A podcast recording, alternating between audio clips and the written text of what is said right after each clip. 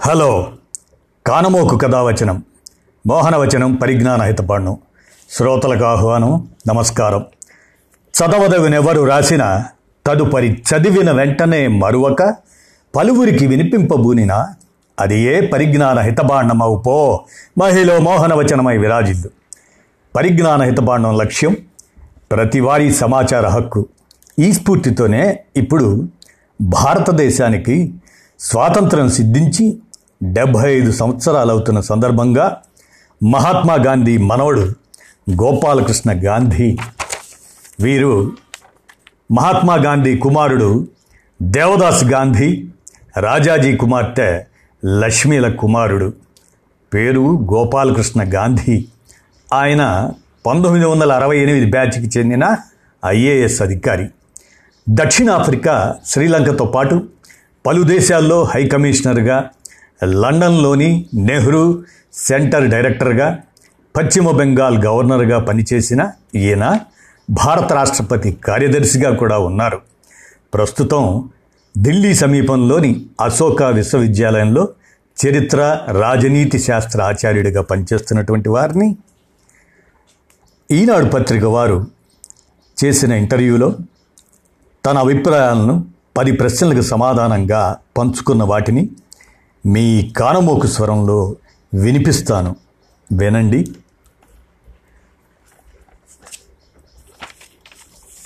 నమస్కారం అండి. నమస్కారం. స్వాతంత్ర సమరయోధులు దేశం కోసం ప్రాణాలు అర్పించిన వారు ఆశించిన దానికి తగ్గట్టుగా దేశం ఈ ఏడున్నర దశాబ్దాల్లో పురోభివృద్ధి సాధించింది అంటారా? మీరు ఒప్పుకుంటారా? చాలా రంగాల్లో అభివృద్ధి సాధించాం. అదే సమయంలో అనేక రంగాల్లో సాధించలేదు. అభివృద్ధి సాధించిన సాధించని ఐదేసి రంగాల గురించి చెబుతాను. స్వాతంత్రం సిద్ధించాక ఏడున్నర దశాబ్దాల తర్వాత కూడా ఇంకా అభివృద్ధి చెందుతున్న దేశంగానే ఉన్నాం. పేదరికం నిర్మూలన నిరుద్యోగం పౌష్టికాహార లోపం స్త్రీ పురుష అసమానతలు మన దగ్గరే ఎక్కువ ఉన్నట్లు అనేక సర్వేలు చెబుతున్నాయి. ఇది మనందరికీ అవమానం కాదంటారా? అభివృద్ధి చెందుతుండటం అనే దశ లేని దేశాలు సమాజాలు ఎక్కడా ఉండవు. ప్రపంచంలోకెల్లా అభివృద్ధి చెందిన దేశం కూడా నిరంతరం అభివృద్ధి చెందుతూనే ఉంటుంది. కాబట్టి అభివృద్ధి చెందుతున్న దేశంగా ఉండటం అన్నది తప్పు కాదు అసాధారణము కాదు. మన పంచవర్ష ప్రణాళికలు దేశాన్ని కేవలం ధనిక దేశంగానే కాకుండా అన్ని వర్గాలకు సమాన అవకాశాలు లభించే దేశంగా రూపొందించడంలో కొంతవరకు సఫలీకృతమయ్యాయి. అయితే ఈ మధ్యకాలంలో వస్తున్న అభివృద్ధి విధానాలు అన్యాయంగాను అసమానతలను ఎక్కువ చేసే విధంగాను పర్యావరణం దృష్ట్యా చాలా ప్రమాదకరమైనవిగాను అనాలోచితంగాను ఉంటున్నాయి. ప్రభుత్వ విధానాలు ప్రైవేటు పెట్టుబడులు కొనసాగుతున్న తీరు చూస్తే పల్లెల్లోని ప్రజల భూములన్నీ పారిశ్రామికవేత్తల సొత్తు అన్నట్లు చెరువుల స్థానంలో పెద్ద భవంతులు నిర్మించుకోవచ్చు అన్నట్లు గ్రామీణ పేదల పొలాలు ఆవాసాలంటే రియల్ ఎస్టేట్ కేంద్రాలు అన్నట్టు మారిపోతున్నాయి. ఇప్పుడు మనకు నదులంటే విద్యుత్తు అడవులంటే కలప కొండరాళ్ళంటే సిమెంటు కనపడుతున్నాయి. ఇదే పరిపాటిగా మారితే మన వనరులన్నీ అధఃపాతాళానికి పడిపోయి దేశంలో కొందరు సంపన్నులుగాను మరికొందరు దోపిడీకి గురవుతున్న వర్గంగాను విడిపోతారు. రెండు రకాల దేశంగా మారిపోతుంది. ఇలాంటి పరిస్థితికి వ్యతిరేకంగా ఎలాంటి పోరాటం రాకుండా ఎన్నికల సమయంలో డబ్బు కుమ్మరిస్తూ ఈ ఆర్థిక అసమాన వర్గాలు రెండు పరస్పరం సంఘర్షించకుండా చూస్తున్నారు. ఇది మన ప్రజాస్వామ్య వ్యవస్థ ఎదుర్కొంటున్న పెద్ద సవాలు. పరిస్థితి పూర్తిగా చేజారకముందే కళ్ళు తెరిచి చక్కదిద్దుకోవటం అత్యవసరం. దేశ సమాఖ్య స్ఫూర్తిని పూర్తిగా విస్మరిస్తున్నారని ఈ పరిస్థితి దేశ ఐక్యతకు సమగ్రతకు భంగం కలిగిస్తుందని కొందరు మేధావులు వాదిస్తున్నారు. భవిష్యత్ పరిమాణాలు అదే పరిణామాలపై మీరేమనుకుంటున్నారు? దేశంలో దక్షిణ ఈశాన్య ప్రాంతాలు సమాఖ్య స్ఫూర్తికి సంబంధించి మన రాజ్యాంగపు ఆత్మలుగా భావించాలి. గతంలో ఎప్పుడో ఒకప్పుడు ఈ రెండు ప్రాంతాలు ప్రత్యేక దేశాలుగా ఉండాలనుకున్నవే. ప్రజాస్వామిక భారతదేశంలో అది అసాధ్యం. అనవసరమని భావించి ఆ ఆలోచన విరమించుకున్నాయి. కేంద్ర రాష్ట్ర ప్రభుత్వ అధికారాల మధ్య ఉండాల్సిన సంతులనానికి ప్రతీకలు ఈ రెండు ప్రాంతాలు. అయితే మనం రాష్ట్రాల గురించి భౌగోళిక రాజకీయ పరిధుల్ని మించి ఆలోచించాల్సిన సమయం వచ్చింది. భౌగోళిక రాజకీయ ప్రాంతాలుగా రాష్ట్రాలు మన ఉనికికి సంబంధించిన ఒక సత్యం. అది అలాగే ఉంటుంది. రాబోయే రోజుల్లో మరిన్ని రాష్ట్రాలు ఏర్పడే అవకాశం కూడా ఉంది. కానీ పర్యావరణ ప్రాధాన్యం ఉన్న ప్రాంతాల ఆధారంగా ఓ కొత్త భారత చిత్రపటాన్ని ఊహించవలసిన అవసరం ఉందని నేను గట్టిగా నమ్ముతున్నాను. దేశంలోని ముప్పై ఆరు రాష్ట్ర కేంద్రపాలిత ప్రాంతాల రాజకీయ మ్యాపులు చెదరకుండా దేశాన్ని ఎడారి భారతం అరణ్య భారతం తీర ప్రాంత భారతం హిమాలయ భారతం అంటూ పర్యావరణ పరంగా గుర్తిస్తూ కొత్త మ్యాప్ ఉండటం శ్రేయస్కరం. ఆయా ప్రాంతాలను రక్షించడానికి పరిరక్షించడానికి దోపిడికి గురి కాకుండా ఉండడానికి తవ్వి నాశనం చేయకుండా ఉండటానికి ఇది అవసరం. అంతరించిపోతున్న విలక్షణ మానవ జాతులను ప్రమాదంలో ఉన్న వాటిని కాపాడుకోదగిన సున్నితమైన ఆవాస ప్రాంతాలుగా కాకుండా దేశ సాంకేతిక వాణిజ్య అభివృద్ధికి అవకాశం ఇచ్చే వనరులుగా చూస్తున్నాం. సమాఖ్య వ్యవస్థ అంటే కేవలం రాజకీయాధికారం పన్నుల పంపకమే కాదు. సామాజిక సాంస్కృతిక ఆర్థిక వైవిధ్యాన్ని సున్నిత తత్వాన్ని గుర్తించడం గౌరవించటం కూడా. రాజకీయ పార్టీలు ప్రజలను కులం మతం ప్రాంతం భాష ఇలా రకరకాలుగా విభజించడానికి ప్రయత్నిస్తున్నాయి కదా. మీరేమంటారు? మనం ఎలా ఉన్నామో మన రాజకీయ పార్టీలు అలాగే ఉంటాయి. ఓటర్లను బట్టే రాజకీయ ఎన్నికల వ్యవస్థలు ఉంటాయి. బలమైన కేంద్రం బలహీనమైన రాష్ట్రాలు అనే దిశగా దేశం నడుస్తుంది. ఇదే పరిస్థితి కొనసాగితే భవిష్యత్తులో ఏం జరుగుతుంది? మీరేమంటారు? అవును. అయితే బలహీనమైన కేంద్రం బలమైన రాష్ట్రాల అనుభవం కూడా మనకున్నది. సమస్యల పరిష్కారానికి అది సమాధానం కాదు. ఎవరు బలవంతులు ఎవరు బలహీనులు అనే దానివల్ల పెద్ద తేడా ఉండదు. కాకపోతే ఎవరు న్యాయంగా పాలన అందిస్తున్నారు ఎవరు దీనికి భిన్నంగా ఉన్నారన్నది ప్రధాన అంశం. ఇంకో ప్రశ్న అండి కాంగ్రెస్ వామపక్షాలు సమీప భవిష్యత్తులో సరైన ప్రత్యామ్నాయాన్ని అందించే అవకాశం ఉందంటారా? మీ అభిప్రాయం ఏంటి?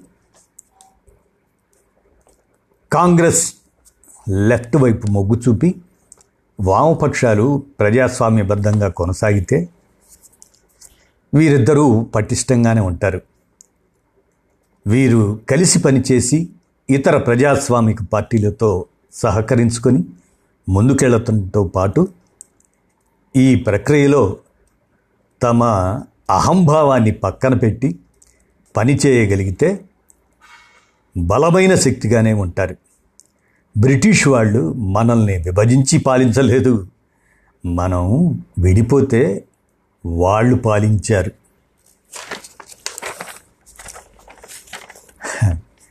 ధనిక పేద వ్యత్యాసం పెరుగుతుంది. మల్టీ బిలియన్లలో భారతదేశాన్ని మూడో స్థానం. అదే సమయంలో అధిక శాతం జనాభా దారిద్ర్య రేఖ దిగున ఉంది. మన రాజ్యాంగ నిర్మాతలు దీన్ని అంచనా వేయటంలో విఫలమయ్యారా? మీరేమంటారు? రాజ్యాంగం వైఫల్యం చెందలేదు. మన జాతి నిర్మాతలు సరైన రాజ్యాంగాన్ని ఇచ్చారు. దీనిని నిర్వహించడంలో మన పాత్ర మనం పోషించడం లేదు. ప్రభుత్వ రంగ సంస్థల పెట్టుబడుల ఉపసంహరణ విషయం కూడా అంతే. మన పూర్వీకులు సరైన బాటనే వేశారు. దానిని అనుసరించడంలో మనం విఫలమయ్యాం. ఇక్కడ ఇంకో ప్రశ్న అండి. గాంధీయిజానికి వారసులు నేడు ఉన్నారంటారా మీ అభిప్రాయం? ఉన్నారా లేరా అన్నది అంశమే కాదు. గాంధీ ఇలాంటి వాటి గురించి అసలు పట్టించుకొని ఉండరు. ఆయన ఏం కోరుకొని ఉంటారంటే పోరాడి సాధించుకున్న స్వరాజ్యానికి మనమంతా వారసులమని గుర్తుంచుకొని సుపరిపాలనతో దాన్ని పరిరక్షించుకోవాలని. బాగుంది మరి మీరు యువతకు మీరిచ్చే సలహా ఏంటి? దేశ పురోగతి విషయంలో వాళ్ళ నిర్మాణాత్మక పాత్ర ఎలా ఉండాలనుకుంటున్నారు మీరు? చెప్పండి. వారికి సలహా ఇవ్వడానికి నేనెవరిని? నా తరం వాళ్ళు ఇప్పటికే చాలా చాలా మాట్లాడారు. ఇప్పటి యువతరం మాతో విసిగిపోయి ఉన్నారు. పాత తరం చేసిన పొరపాట్లు చాలక ఇంకా తామే జ్ఞాన సంపన్నులమని అనుకుంటున్నారు. యువత కోరుకుంటున్నది వాళ్ళకు కావలసింది ఇది కాదు. వాళ్ళకు నిజాయితీగా మాట్లాడేవాళ్ళు తప్పుల్ని అంగీకరించి వినయంతో సరిదిద్దుకునేవాళ్ళు. రాజకీయ ఆర్థిక లబ్ధి కోసం పాకులాడని వాళ్ళు కావాలి. అదేనండి. చివరిగా మీరు దేశం సాధించిన విజయాలు మరి లోపాలు ఏమిటి అనే దాని మీద మీ అభిప్రాయం సూటిగా చెప్పండి. సాధించిన విజయాలుగా మొదటిది ఆడపిల్లల పెళ్ళి వయసు పెరగటం ఫలితంగా చిన్న వయసులోనే తల్లులు కావడం కాన్పు మరణాలు పుట్టిన వెంటనే పిల్లలు మరణించటం వంటివి తగ్గాయి. ఇది చాలా గొప్ప విషయం. ఇది సాధించిన విజయంగా చెప్పుకుంటే ఇక లోపంగా మనం ఏం చెప్పుకోవాలంటే ఇదే సమయంలో అనేక రంగాల్లో మనం వెనుకబడి ఉన్నాం. మన రాజ్యాంగం స్త్రీ పురుష సమానత్వం గురించి చెప్పినా అది ఆచరణలోకి రాలేదు. మహిళలపై హింస గృహహింస పెరుగుతున్నాయి. పిల్లలపై వేధింపులు వారిని ట్రాఫికింగ్లోకి దింపటం ఎక్కువైంది. ఇక సాధించిన విషయాల్లో రెండోది సగటు ఆయుర్దాయం గణనీయంగా పెరగటం. దీనికి కారణం ఇమ్యునైజేషన్ ప్రాథమిక ఆరోగ్య సదుపాయాలు పెరగటం. అయితే ఇప్పటికీ ప్రాథమిక ఆరోగ్యం అందరికీ చేరువు కాకపోవటం పెద్ద లోపం. మరి ఇదే లోపాన్ని మనం గమనిస్తే రెండోది పిల్లలకు పౌష్టికాహార లోపం. గ్రామీణ భారతంలోనూ పట్టణ మురికివాడల్లోనూ ఇది ఎక్కువగా ఉంది. హరిత విప్లవం క్షీర విప్లవం సాధించిన పౌష్టికాహార లోపం ప్రధాన సమస్యగా ఉండటం శోచనీయం. ఇక సాధించిన విజయాలుగా మూడోది పట్టణ ప్రాంతాల్లో అంటరానితనం తగ్గటం. పట్టణాలు నగరాల్లో అంటరానితనానికి గురైన వర్గాల్లో ప్రస్తుతం ఆత్మవిశ్వాసం కనిపిస్తుంది. గ్రామీణ ప్రాంతాల్లో మాత్రం అంటరానితనం ఎక్కువగా ఉండటం ఒక లోపం. మరి ఈ లోపాన్ని మనం మూడోదిగా దళితులపై దోపిడీ దౌర్జన్యాలు ఇవి గిరిజనులపై ఎక్కువగా జరుగుతున్నాయి. ఇదంతా అభివృద్ధి పేరుతోనూ రియల్ ఎస్టేట్ లాబీతోనూ సాగుతుంది. సఫాయి కర్మచారి వ్యవస్థ కొనసాగుతుండటం మరో విషాదం. ఇక సాధించిన విజయాల కింద నాలుగోది ఎన్నికల వ్యవస్థ. ఇది రాజకీయ వ్యవస్థను దేశ ప్రజాస్వామ్య వ్యవస్థలో భాగం చేయడం ప్రజలకు మరింత చేరువ చేయటం. సాంకేతికత మద్దతు ఆ మద్దతుతో పరిపాలనా సామర్థ్యం మెరుగుపరుచుకోవటం. మరి లోపంగా మనం గమనిస్తే మన ఎన్నికల్లో డబ్బు ప్రధాన పాత్ర పోషిస్తుండటం ఎన్నికల్లో గెలుస్తున్నది ఎవరంటే డబ్బు దాని వెంటే ఉండే దౌర్జన్యం. ఈ రెండు ఎన్నికల్లో అవకాశాలను నిర్దేశిస్తున్నాయి. ఇవి ప్రజాస్వామ్యాన్ని అపహాస్యం చేస్తున్నాయి. మరి సాధించిన విజయాలుగా ఐదోది రోడ్డు రైలు విమాన సదుపాయాలు దేశవ్యాప్తంగా గణనీయంగా పెరగటం. ఇది స్వాతంత్రానికి ముందు ఊహించని విషయం. మరి లోపంగా మనం చెప్పుకోవాలంటే ఐదోది వ్యవసాయ రంగం సంక్షోభంలో ఉండటం సామాజిక ఆర్థిక వ్యత్యాసాలు పెరగటం. ఇవండి నా దృష్టిలో సాధించిన విజయాలు అలాగనే లోపాలు. ధన్యవాదాలండి. గోపాలకృష్ణ గాంధీ గారు. ధన్యవాదాలు నమస్కారం.